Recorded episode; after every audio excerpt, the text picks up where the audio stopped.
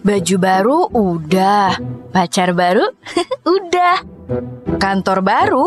Hmm, pengennya sih punya usaha baru. Gimana ya?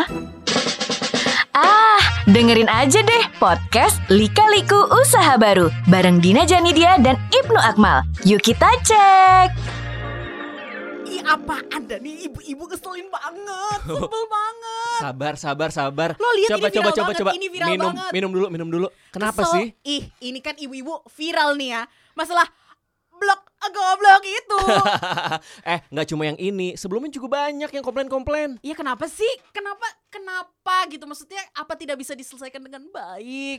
Berbicara Enggak. dengan Gue penjualnya yakin kayaknya orang-orang lagi pada emosi aja sih, Din. Gak bisa dong Kok jadi lu yang emosi sih?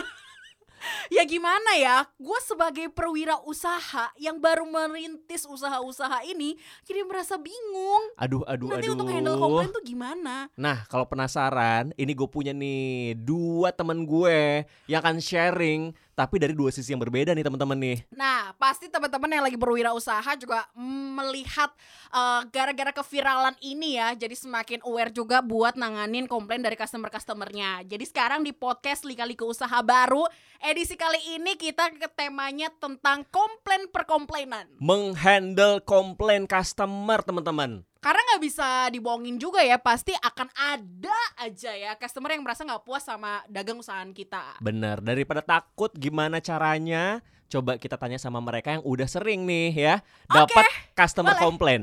Coba-coba kenalin-kenalin ke gue, mana mana orangnya siapa aja. Halo. Halo, Nah, Nah. ini nih udah kedengeran suaranya. Ini nih Oke. kayaknya kalau orang komplain gak jadi komplain nih kalau Iya. Agus yang ngomong nih. Ya, Wah, coba, adem coba, gitu coba, ya. coba Agus ngomong, ada yang bisa saya bantu? halo, ada yang bisa saya bantu? Ah.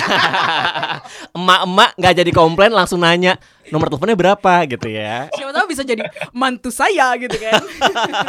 Gus, apa kabar Gus? Oh, alhamdulillah, alhamdulillah. baik. Gimana kakak-kakak semuanya baik juga kan? Baik, Baik. dong. Eh, mana mana teman lo satu lagi? Ini udah tersambung nih sama Agus. Satu lagi siapa? Coba kenalin ke gue. Yang ini anaknya penyanyi terkenal nih.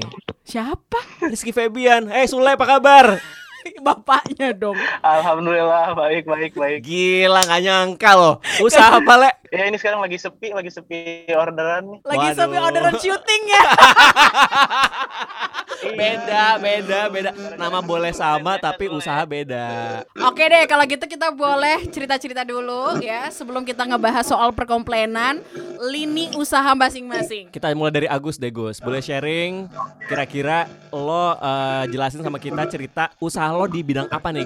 Oke, eh, halo semuanya. Gua Agus. Gua harus ini dulu sih klarifikasi bahwasannya ini sih bukan usaha gua. Tapi gua adalah karyawan sebetulnya. Karyawan.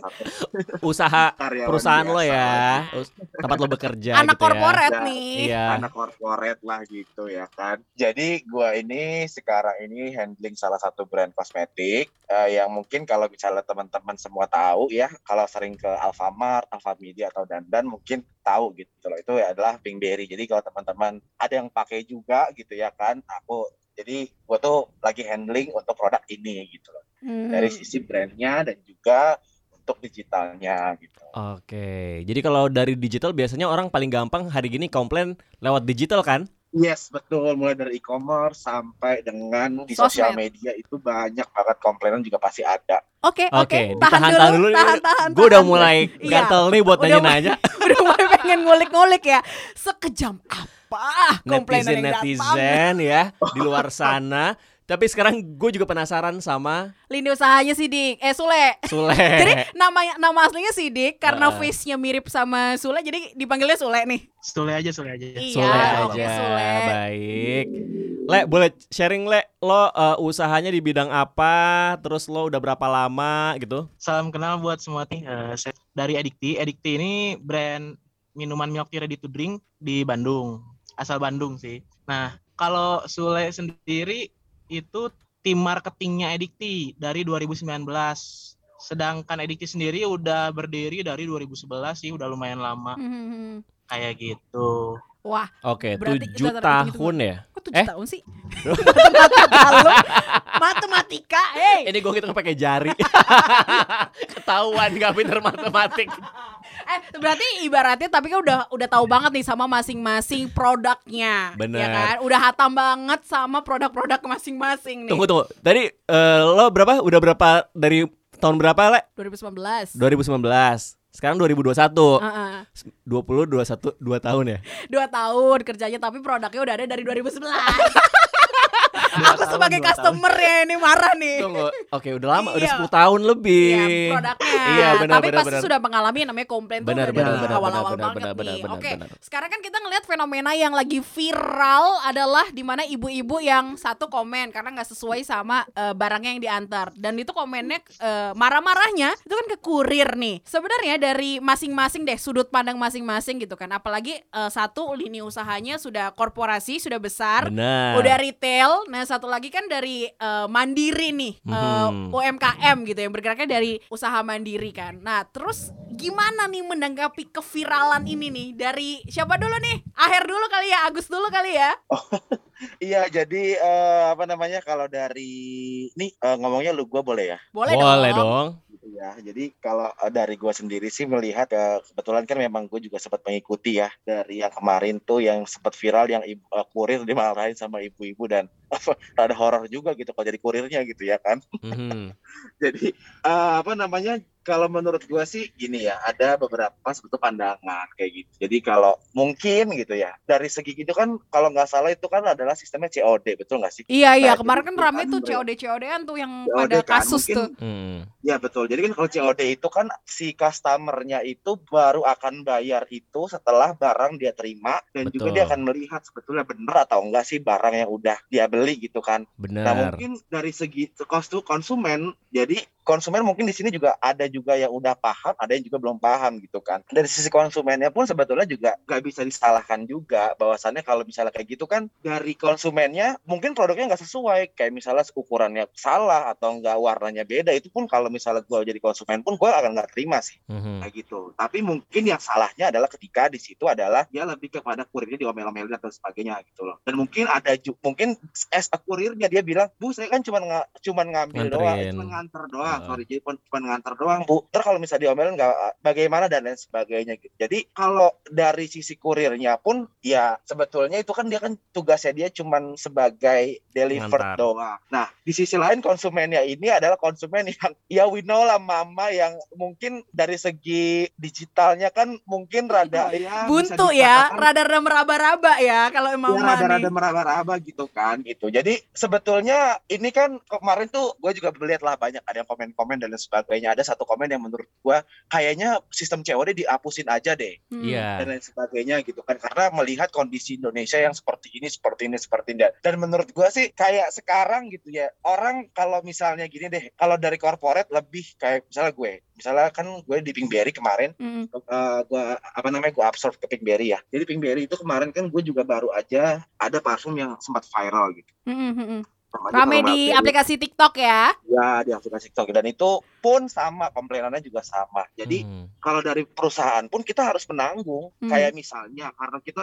sehari itu kita bisa 5000 pesanan sampai dengan dan kemarin itu dari kalau gua rekap dari seminggu ya. Itu tuh omset gue yang biasanya cuman sekitar ini kok quantity uh, value ya, misalnya sekitar 30 juta itu gua langsung naik ketika viral itu sampai hampir menyentuh 500 juta gitu ya kan. Hmm. Nah, di situlah banyak banget terjadi yang namanya kita salah istilahnya masukin quantity lah, Hmm. salah dan sebagainya. Dan itu menurut kita adalah wajar, wajar Hmm. dalam tanda kutip karena kita juga lagi overload. Tapi yang harusnya tidak diwajarin adalah kita as a company yang gede, as a profesional, kita nggak bisa juga kalau misalnya sebagai konsumen ada komplainan kita nggak dia nggak ngapa-ngapain. Benar. Kayak misalnya ada, kak ini kok bisa kok harusnya ada eh, dua, ternyata aku kok dapetnya cuma satu, itu juga ada. Kak ini kok Hmm. ada, aku beli parfum dua, tapi yang satu spraynya nggak bisa, misal parfumnya kan spray kan, Hmm. itu nggak bisa. Nah, ya mau nggak mau kita harus ganti gitu loh. Sama kalau misalnya seperti itu juga as a konsumen, jadi itu adalah hak konsumen. Konsumen berhak mendapatkan apa yang dia pinginin dan dia butuhkan gitu loh. Mhm. Jadi sebetulnya win-win solutionnya adalah kalau misalnya kita sebagai com- company yang kita mau provide produk ya udah. Kalau misalnya nggak mau terjadi hal-hal yang tidak diinginkan atau seperti kurir yang seperti itu ya udah nggak usah mengaktifkan sistem COD seperti itu. Karena high risk juga gitu loh COD Mhm. itu. Kalau misalnya orang yang tiba-tiba orangnya nggak ada lah tiba-tiba ya pokoknya banyak deh gitu loh. Makanya Resikonya ya. risikonya lebih banyak COD dibandingkan dengan kita bayar dulu nanti kalau misalnya nggak sesuai kan bisa dikembalikan dana. Mm, di tapi kan. Balik lagi sebetulnya konsumennya tuh gimana gitu loh. Mm. Kita Karakter mau konsumen nih berarti masuknya ya. Ya kayak gitu. Jadi tetap Oke. as a konsumen juga kita harus apa namanya literasi digital yang harus Edukasi ya. dibenahi dari segi kor- apa corporate ya kita harus memberikan kewajiban kita yaitu hak konsumen itu dengan dia Mhm. mau warnanya seperti apa mau dia ukurannya seperti apa mau kuantitinya berapa itu kita nggak boleh salah gitu loh Mm-mm. dan kalaupun salah ya kita harus tanggung itu Jadi dari Gitu. segi brand harus lebih berhati-hati lagi gitu ya ketika menghadapi Sangat, customer yang apalagi Sangat, COD. itu akan mempengaruhi dari segi brand image kita sampai dengan review kita di apa sosial, Sosial media, itu media. sangat mempengaruhi banget gitu. Oke. Tapi ini kan dari segi kacamata yang eh, brandnya sudah besar gitu kan. Bener, Tapi aku kan sudah sharing. Uh, uh, tapi nggak me- apa ya uh, nggak nggak habis pikir juga gitu loh bukan cuma brand yang besar aja tapi brand yang meranjak besar juga kan kalau emang barangnya viral gara-gara Mhm. barangnya viral bisa aja kita melakukan kesalahan dong Bener. sebagai pengusahanya gitu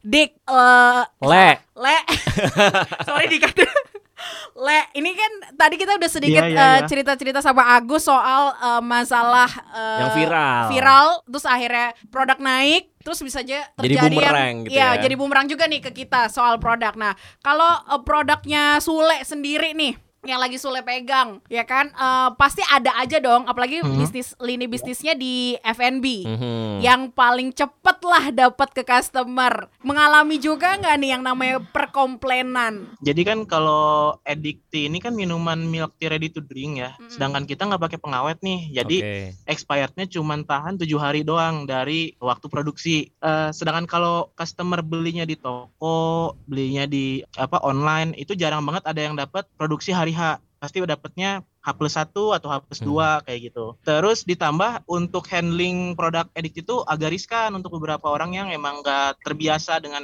edikti. Misalnya harusnya edikti itu saha- tahannya di suhu 5 derajat ke bawah. Hmm. Terus udah kayak gitu, sebisa mungkin kalau simpen di kulkas itu jangan sampai bercampur dengan minuman lain atau barang-barang lain. Tapi kan nggak mungkin ya kalau misalnya customer beli adikti spesial nyimpen kulkasnya untuk adikti doang gitu. Itu jarang Kecuali Jadi Sule mau ngasih, mau ngasih kulkas Oh. sendiri gitu ya. Jadi reseller nanti. itu. Makanya kayak Teh Dina. Oh, lu reseller, Din. Enggak, Gitu. saya diam-diam brand ambassador jadi- di sini. Kamu nggak tahu Banyak kan? banget komplainan udah retur ya sebelum tanggal expire. Eh, Harusnya expire tanggal segini tapi Hamin satu udah rusak lagi. Biasanya tanya-tanya dulu nih kita kita tuh Hmm. udah ada form form komplain gitu. mhm, Jadi di situ kita bisa cari tahu kenapa nih bisa rusaknya. mhm. Jadi mau gimana pun sebenarnya konsumen udah selalu paling benar deh gitu. Customer adalah raja gitu Pasti ya. Kita kita selalu ngehargain konsumen. Oke. Ya adalah raja pokoknya. Nanti kita lihat nih misalnya kalau returnya emang kesalahan dia, biasanya kita kasih diskon di pembelian selanjutnya misalnya. Hmm. Kalau returnya emang kesalahan kita terus kita kan cek juga nih sama toko-toko yang lain misalnya expire tanggal 1 Juni udah udah rusak belum? Ternyata ada yang rusak juga nih. Berarti ada kesalahan di produksi kita kan. hmm. Hmm. Nah, itu kita kasih eh kembali barang gitu, Hmm. kita ganti barang. Gitu sih kalau di edit itu banyak banget jadi kita lihat dari kacamata eh, kenapa dia komplainnya Hmm. kayak gitu. Misalnya kalau komplain yang standar-standar misalnya dia minta tea dikirimnya green tea, ya itu udah pasti kita tuker sih. Hmm. Gitu. karena salah ya. Itu kan uh, bisa dibilang masalah komplain ini bisa berasal dari memang perlunya edukasi Benar. ke konsumen ya kan. Sama satu lagi konsumen juga harus tahu karakter dari produk yang kita beli sebenarnya. Karena nggak semua konsumen itu ngerti maunya pesen aja tapi nggak tahu gimana caranya ketika terima barang apakah harus disimpan di lemari es atau Iya. gimana mereka nggak tahu. Apakah memang kalau kita beli parfum atau beli make up skincare seperti penyimpanannya apa, juga seperti gitu. apa gitu bener kan. bener bener bener. Tapi gue penasaran nih eh, buat Sule sama Agus. Agus. SOP yang diterapkan dari perusahaan gitu ya. Alurnya gimana nih? Cara penyelesaiannya atau penelusurannya dari eh, masing-masing brand? Jadi sih biasanya gini, kalau misalnya di Pinkberry itu kan kita eh, sebetulnya kalau kebanyakan konsumen komplain itu biasanya lewat sosial media. Mhm. Even itu di Instagram atau enggak di Shopee. Biasa kebanyakan kita orang misalnya beli ada juga beli di Alfamart, Mm-mm. orang beli di di Alpha Midi gitu ya. Mhm. Terus dia tiba-tiba yang yang tadi udah gue bilang, misalnya sprayernya nggak bisa gitu. Nah itu dia biasanya ke Instagram Oke. karena Min. lebih gampang kan. Min, Terus? kemarin gue beli lipstick tapi warnanya nggak sama nih. Nah gitu. Oh iya ada. Ada Itu juga dong. ada. Ada, Min, ada. kemarin gue beli eyeshadow. Ya gue tau lah siapa yang posting kan. Dina kan kalau nggak salah ya. At Dina jadi dia bukan. Tapi tapi kita juga nggak luput juga dari haters juga ada gitu ya. Iya, pasti Oke. pertamanya Min, Min, Min, Min, Min, Min Ya, gitu Min, kan. kok Heeh. begitu gitu ya kan kak atau enggak kak biasanya sih gitu jadi kak ini aku beli yang banyak gitu karena Hmm. kemarin jadi karena kita apa mostly kebanyakan parfum ya Mm-mm. untuk yang kita jual makanya kebanyakan komplain itu ada di parfum jadi biasanya itu adalah kendalanya adalah di karena faktor produksi kita kayak gitu nah Hmm. kalau tadi balik ke gimana SOP-nya biasanya kalau konsumen komplain kita harus tahu dulu komplainnya itu kenapa? Misalnya kak kita beli di Alfamart tapi sprayernya nggak bisa gitu. Harusnya secara hierarki itu kan adalah barang dari si Alfamart sebetulnya. Dan Hmm. Mereka harus ganti retur barang bisa dengan mekanisme harus masih ada struknya gitu loh. Tapi kebanyakan karena eh, orang tuh langsung ke DM ke Instagram kayak gitu kan. Jadi terkadang kita dari brand tim marketing kita udah budgeting juga kalau misalnya seperti itu. Jadi nanti kita akan ganti langsung, kita akan minta struknya mana, buktinya dan kita biasanya minta untuk eh, alamatnya di mana untuk kita kirimkan penggantinya kayak gitu. Apabila ditemukan eh, yang tadi sama kayak eh, bro Sis- apa Sule ya namanya. Iya, Jadi, Sule. kita juga lihat juga apa sih sebetulnya kalau misalnya kayak sprayernya itu kan pasti kan dari pabrik kan. Ada Hmm. juga pernah ada kejadian itu masih segel tapi dalamnya kosong. Itu kan berarti kan QC kan. Hmm. Nah berarti itu itu pasti kita tanggung dan pasti kita ganti gitu loh. Kayak Kak, gitu tapi nggak ada nih kak struknya kak, tetap hilang. Aku kan Pokoknya customer kak. Iya, mau Pokoknya aku diganti. bener. Gimana kak? kalau begitu, nah biasanya sih kita kan lihat kerusakannya apa, komplainannya apa. Heeh. Pun kalau misalnya seperti itu kan kita kan kita lihat juga. Maksudnya kan ini kan komplain kan tidak sering kan. Biasanya kan mungkin adalah Hmm. seribu banding satu. Jadi pasti kita akan ganti sih. Karena kan yang tadi dibilang customer is number one. Mhm. Customer adalah aja gitu. Jadi jangan sampai hanya karena satu produk yang harganya misalnya 34.000 ribu gitu ya. Terus tiba-tiba ada yang nge-review. Apalagi sekarang kan word of mouth itu kan apa mulut ke mulut itu kan lebih berbahaya. Begitu ya ternyata ya. Ternyata nggak bagus ya ininya walaupun produknya bagus tapi enggak ya apa nggak respon atau apa itu kan Hmm. juga itu akan mempengaruhi kita rating kita sebetulnya kayak gitu. Oke. Apalagi ya kita tahu lah digital sekarang kan. KOL KOL kalau misalnya ada kalau KOL kayak gitu lebih parah lagi. Makanya kita jangan sampai hanya karena produk satu itu mempengaruhi rate kita dan juga image kita kayak Mhm. gitu kalau Oke. Serta mempengaruhi ke gajinya Agus. Karena Jangan Agus, sampai Iya, Agus bertanggung jawab untuk itu. baik. Jadi intinya adalah kalau Agus sendiri eh, gimana caranya untuk memuaskan customer, Ya. untuk apa pun masalahnya diselesaikan secara cepat gitu ya Gus ya. betul. Intinya customer eh, gini, kalau puas kan sebetulnya kan gini ya, eh, itu kan relatif. Mhm. Tapi gimana caranya kita menghandling customer supaya permasalahannya dia itu bisa teratasi dan mereka beranggapan bahwasannya oh ternyata Dibantu alasannya. dari brandnya gitu. Dibantu komplainnya gitu ya. Nah, gitu. Oke, Intinya kalau. Sule sendiri gimana nih, Le? SOP biasanya kayak gimana? Kalau untuk SOP, biasanya kalau loyal customer tuh dia pasti kalau komplain langsung ke WhatsApp admin. Oh, Hmm. Jadi akrab aman ya. tuh kita Iya. handle-nya. Nah, tapi biasanya untuk new customer Hmm? dia bisa via IG lah atau ya apa pun itu ya media sosial kayak gitu.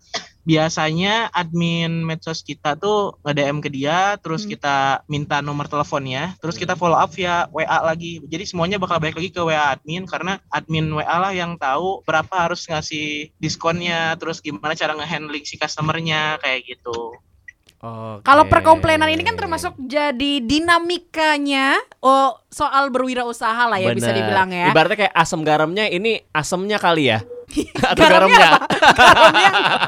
Pokoknya kalau ada manis, pahitnya mungkin Pahitnya termasuk ini. pahitnya ini yang harus dihadapi gitu ya. Jadi ceritanya di sini nih. Apalagi kalau produk Iya, bener eh, banget. Sule kan yang punya eh, ibaratnya masa kadaluarsanya itu lebih cepat kan dibandingkan produk beauty. Benar. Produknya Agus. Nah, nilai kalau produk-produk eh, yang cepat banget nih masa expirednya kayak produknya Sule gitu kan. Ini pasti lebih banyak perlu edukasi juga kan ke konsumen. Apalagi konsumen tuh sekarang nggak mau tahu, pokoknya lebih galak deh dibandingkan sama kita yang ngejual gitu, Le. Pokoknya harus galak dulu gitu ya. supaya ditakutin. Iya, Makanya sekarang tuh kalau misalnya ada customer yang belinya langsung ke WhatsApp kita, itu kita kasih yang expirednya paling lama. Nah, Oh. kalau yang ke toko kita edukasi pegawai toko kita buat ngasih eh, dia buat nanya sih, misalnya Kak buat dibawa ke mana nih? Langsung diminum apa enggak? Kalau nggak langsung diminum, kalau nggak langsung nggak langsung diminum, kita kasih yang expired lama. Tapi kalau dia langsung diminum cuma beli satu botol, dua botol, kita kasih expired yang cepet gitu. Oke. Jadi emang perlu ada edukasi dari kita sebagai pengusahanya Benar. sama mengedukasi juga ke pembelinya gitu ya. Benar banget. Bahkan kita udah ngasih apa ya kayak marketing kit info tentang produk, tetap aja customer tuh bakal nanya lagi nanya lagi gitu. Jadi Hmm. menurut saya menurut Sule sih kalau kita udah ngedukasi via Instagram, di feeds, di story, Hmm. pasti bakal tetap bakal ada aja yang nanya gitu. Ini tahan berapa lama sih di kulkas? Tetap. Ini expire sampai kapan? di kolom komen pasti Ini- ada, tetap ada yang nanya ya. Iya, walaupun kita udah ngasih di caption tetap aja ada yang nanya gitu. Ini Jadi, apa? ya, Kak ini apa eh, sih? Ada nggak kan- juga gitu ya? Padahal udah tahu ya produknya Sebenarnya apa itu ya. kompetitor sih iseng Iya, katanya. iseng. Oh, Iya. jangan-jangan. Tapi nih Gus sama Sule, ini kan tadi kita udah, udah ngebahas soal yang nggak enaknya dari customer komplain. Mm-mm. Pernah dapat pujian nggak sih dari customer yang baik banget? Ada nggak ceritanya? Atau yang loyal Iya, banget gitu ya. customer nggak udah selalu tahu. jahat kok. Ada nggak customer yang baik sama Lebih ke kalian? Sule dulu kali ya, karena kan Benar. langsung ketemu sama customer. Kalau untuk yang loyal itu banyak banget. Yang loyal tuh banyak banget apalagi jadi Addictin itu sekarang eh, loyal customer itu di umur ti- 28 sampai 35 tahunan. Hmm, Soalnya udah punya gue, duit. Udah punya 28. duit. Itu mereka buat tuh yang sekarang udah tinggal di luar kota. Jadi di bawah suaminya kayak gitu. Terus kalau setiap weekend tuh dia suka ngobrol gitu sama pegawai itu. Lu Hmm. dulu waktu eh, masih kuliah sering beli Addictin nih. Kadang suka ada juga yang Oh. komplainnya, "Kak, kok yang green tea rasanya berubah ya?" Kayak gitu. Jadi kita jadi evaluasi. Terus kadang suka sharing juga, "Kak, botolnya kenapa ganti jadi yang kayak gini?" gitu-gitu. Hmm. Malah jadi Kalau ngobrol dapat masukan juga dari yang di, customer ya. eh, media sosial itu jarang banget. Jarang Hmm. banget ada orang yang ngasih apa ya namanya? ya, ngasih review gitu. Mm-mm. Jarang banget sih. Makanya suka lucu kalau ada eh, apa ya, orang yang update reviewnya bagus-bagus karena zaman sekarang tuh orang jarang banget yang mau nge-review produknya di media sosialnya dia sendiri Iya. gitu. Hanes, Hmm. Hanes review tuh kadang-kadang suka menipu ya. Tergantung nih di belakang ada bayarannya apa enggak nih kak nih. Endorsan ya. Endorse aja jatuhnya. Itu Jadi memang memang benar-benar edukasi nih penting banget. Benar. Kalau Agus sendiri mungkin ada pengalaman sama customer yang baik banget sama Agus. Oke, jadi apa namanya kalau customer baik sebetulnya banyak banget, yang loyal juga banyak banget. Apalagi eh, apa namanya for your information aja sih untuk yang Wildberry ini, yang parfum gue yang lagi viral ini, sebetulnya yang viral itu bukan KOL. Mm. Jadi Hmm. yang viral itu adalah dia customer loyalty kita. Dia tuh kerjanya sebagai karyawan biasa sebetulnya. Followernya Hmm. juga nggak banyak-banyak banget, tapi ketika dia nge-review, Anas review itu, Hmm. akhirnya bisa viral dan penjualan di e-commerce kita bisa meledak banget gitu. Dan kita nutup omsetnya tuh lumayan banget di bulan kemarin di bulan puasa berkah Ramadan lah pokoknya itu. Alhamdulillah. Alhamdulillah lah pokoknya karena kita sampai bisa dikatakan itu sejam itu bisa sampai 250 pieces. Hmm. Dalam satu jam. Wow. Ya, jadi benar-benar Iya. review juga jadi salah satu poin juga ya. Jadi Senjata brand Ini- gitu ya. Ah, ah, ini yang dengerin podcast kita tolong kepada bunda-bunda, kepada yang terhormat ya, ukti-ukti semua, siapa pun yang berbelanja, tolong reviewnya ya, bukan cuma komplainnya, Komplainnya aja, aja. yang diduluin.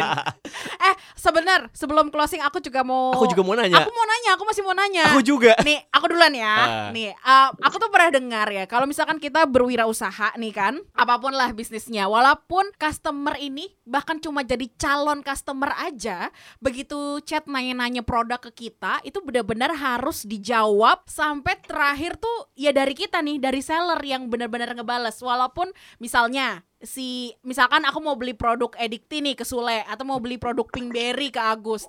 Cuma nanya-nanya doang nih pertama-tama. Cuma makasih terus sampai akhirnya aku bilang makasih ya kak infonya gitu. Nah itu tuh bener harus sampai dibales gitu katanya. Ini bener nggak sih? Apa kalian terapin juga nggak sih ke produk masing-masing? Eh, bener banget kalau dari yang Dina bilang. Jadi sebetulnya itu menandakan yang tadi kita itu respon atau enggak. Dan kita tuh bisa nggak sih membuat mereka tuh beranggapan bahwasannya ya kita itu terpercaya gitu loh. Dan orang ada reason to believe-nya ke kita gitu. Jadi jangan sampai ketika terakhir chat di orangnya itu jadi kita harus yang istilahnya yang kita selalu ada buat customer. Customer adalah istilahnya raja. Mm-mm. kalau Sule juga menerapkan itu nggak? Kalau walaupun ada yang cuma nanya doang, cuma tanya kak rasa favoritnya apa. Misalkan dibales uh, sama Sule green tea atau salted caramel. Ya ketahuan banget aku udah kepoin produknya Sule. udah udah pro- udah kepoin nih produknya Edikti. Dina. Iya, kesukaan aku. Aku udah suka Karena Dina yang komplain ya. Nih kan suka ada kan ya yang nanyain gitu le Cuma uh, produk bestsellernya apa gitu kan Terus kamu jawab ini Terus dia cuma oh makasih Min Nah itu kamu bales lagi apa gimana treatmentnya Kalau etika di kita itu pokoknya eh, chat terakhir itu selalu di kita. Jadi Hmm. kalau customer masih balas kita selalu balas lagi gitu. Sebisa mungkin bahkan kalau customer udah beres nggak nanya, kita bakal tanya balik, "A- ada yang lagi yang mau dibantu nggak kak? Kayak Hmm. gitu. Jadi Oke. sampai dia udah jelas, baru kita closing chatnya. Jadi sama lah ya. Sama lah kayak Iya dia benar-benar. Oke baik. Nih terakhir nih Agus sama Sule, ada tips nggak buat teman-teman di sana yang lagi juga buka usaha, Mm-mm. terus ketakutan nih, aduh banyak banget customer komplain. Takut menghadapi customer Aduh, yang itu aku adalah parno, raja aku parno gitu Oh ya. no no no no ada nggak tips dari terjadi. Agus sama uh, Sule buat teman-teman di luar sana yang dapat customer komplain? Kalau untuk teman-teman buat berwirausaha, menurut gua sih nggak perlu takut lah ya. Apalagi ketika kita sudah menentukan kita akan berwirausaha, itu berarti secara tidak langsung kita udah harus terima apa pun risiko yang akan dihadapi. Termasuk dalam komplainan dan juga review bagus itu tuh semuanya tuh sama kayak hidup lah. Ada baik, ada buruk, ada surga, ada neraka. Itu udah pasti ada dalam setiap lini usaha. Jadi menurut gua nggak perlu takut dengan apa pun review itu selagi satu kita menghandling customer dengan baik, kita mentreatment customer dengan baik dan juga produk kita bagus, kita nggak perlu takut lah bahwasannya orang review dengan nggak bagus gitu. Jadi Mhm. intinya satu dari produk yang kita jual juga kita bisa mempertanggungjawabkan itu dan juga sebagai seller kita juga harus bertanggung jawab bahwasannya produk yang kita jual dan treatment dan service yang kita ju- kita berikan kepada konsumen itu bisa membuat mereka terpenuhi dari segi keinginan dan kebutuhannya. Hmm, Oke, kalau dari Sule, Eh, kalau dari Sule, gini sih sebenarnya buat yang lagi usaha, jangan pernah eh, nyerah sama komplainan-komplainan orang, karena apalagi kalau kalian masih rumahan itu pasti ada aja sih SOP-nya, SOP produksinya yang nggak jalan pasti ada eh, produk yang hasil produknya itu nggak bagus kayak gitu.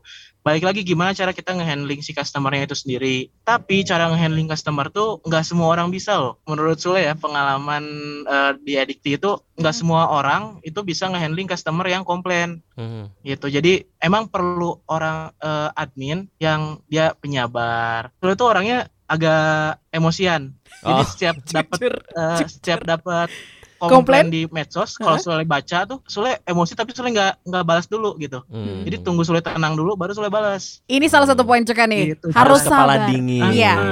Terus terus Sule Nah, terus buat eh, para customer juga ini ada ada ada cerita sih. Mm-mm. Ini mah real ya. Jadi Sule sama Tia waktu itu Tia tuh istri aku. Hmm. Dia eh, kita beli es krim doang di salah satu eh, di McD ya nggak apa sebutin deh. nggak apa-apa nggak apa-apa sebutin kebetulan Ibnu memang brand ambassador Iya. M itu kok Kebetulan saya dutanya. iya dutanya dia Oke, kita eh, beli es krim kon sama McFlurry-nya di McD. Nah, kan biasanya kalau es krim kon itu di waffle konnya, terus di luarnya tuh ada kertas konnya kan. iya Mhm. Nah, ini kebalik. Jadi si kertas konnya ada di dalam waffle konnya. Loh, jadi isian Gitu. Nah, terus kita komplain kan. Kita komplainnya malah ke IG-nya McDonald Indonesia. Heeh. Ke McDonald Indonesia, McD Indonesia. Nah, terus eh, itu nggak nggak nggak nggak fast respon sih. Jadi tiga hari kemudian baru di Tanggepin. direspon, suruh ngisi kayak form retur gitulah. Mm-mm. Dia kita belinya di mana, jam berapa. Terus udah kayak gitu nggak lama ada telepon dari McD Buah Batu. Aku belinya di McD Buah Batu nih. Hmm. Dia dia konfirmasi eh, terkait komplainannya. Setelah itu dia minta waktu untuk ketemu kayak gitu. Jadi dia bakal ke rumah, kalian bawa gantinya, bawa es krim Wah, gantinya. Hmm. Oke. gitu A- ak- akhirnya ketemulah ke rumah ternyata kita tuh nggak bisa tuh komplain langsung ke IG-nya McD Indonesia Hmm. karena kalau langsung ke pusat itu semua orang yang bertanggung jawab di situ Heeh, di hari tahu. yang sama waktu Sule komplain itu kena SP1 Hmm. Oh, oke. Ini ini dari Jadi sudut pandang kita kas- sebagai Customer. customer juga ya. Oke oke. Jadi seharusnya ya benar harusnya itu komplainnya itu langsung ke McD Buah Batu Langsung katanya Buah ada Batu. di nomor nomor teleponnya itu ada di eh, struk stroke. Nah, Hmm. masa masalahnya wak- waktu itu Sule nggak dapat stroke dari si Mac di buah batunya. Jadi ada beberapa SOP Mac di buah batu yang nggak diterapkan waktu itu Hmm. kayak gitu. Nah, waktu itu si mbaknya pun nanya-nanya, Mas inget nggak waktu itu dilayaninnya sama siapa? Soalnya waktu itu saya juga yang jaga, takutnya saya yang salah. Dia bilang, nah Sule nggak inget sama sekali kan. Ah, ah, Jadi akhirnya kita bikin surat pernyataan gitu, ditandatangani sama kita kalau ini masalah udah selesai, terus masalah ini tuh harus ditandatangan juga ke manajer, terus di eh, di scan juga ke pusat kayak gitu. Nah, Hmm. kita belajar dari perusahaan besar kayak gitu. Hah? Jadi untuk customer pun hati-hati dalam komplain gitu. Hmm. Barangkali kita komplain kecil, ternyata dampaknya ke pegawai di sana bisa besar juga. Iya, Iya. Padahal perkara es krim ya. Iya. Jadi kita nggak ada yang tahu. Benar-benar eh, kayaknya biar tambah bijak semuanya ya, bukan cuma dari sisi penjual, sisi pembeli juga, semuanya memang benar-benar ikro baca, Baca. makanya ya. Itu dia podcast Lika-Liku Usaha Baru bareng Dina Janidia dan Ibnu Akmal. Susah-susah gampang kan bikin usaha itu? Nah, jangan ketinggalan episode selanjutnya ya.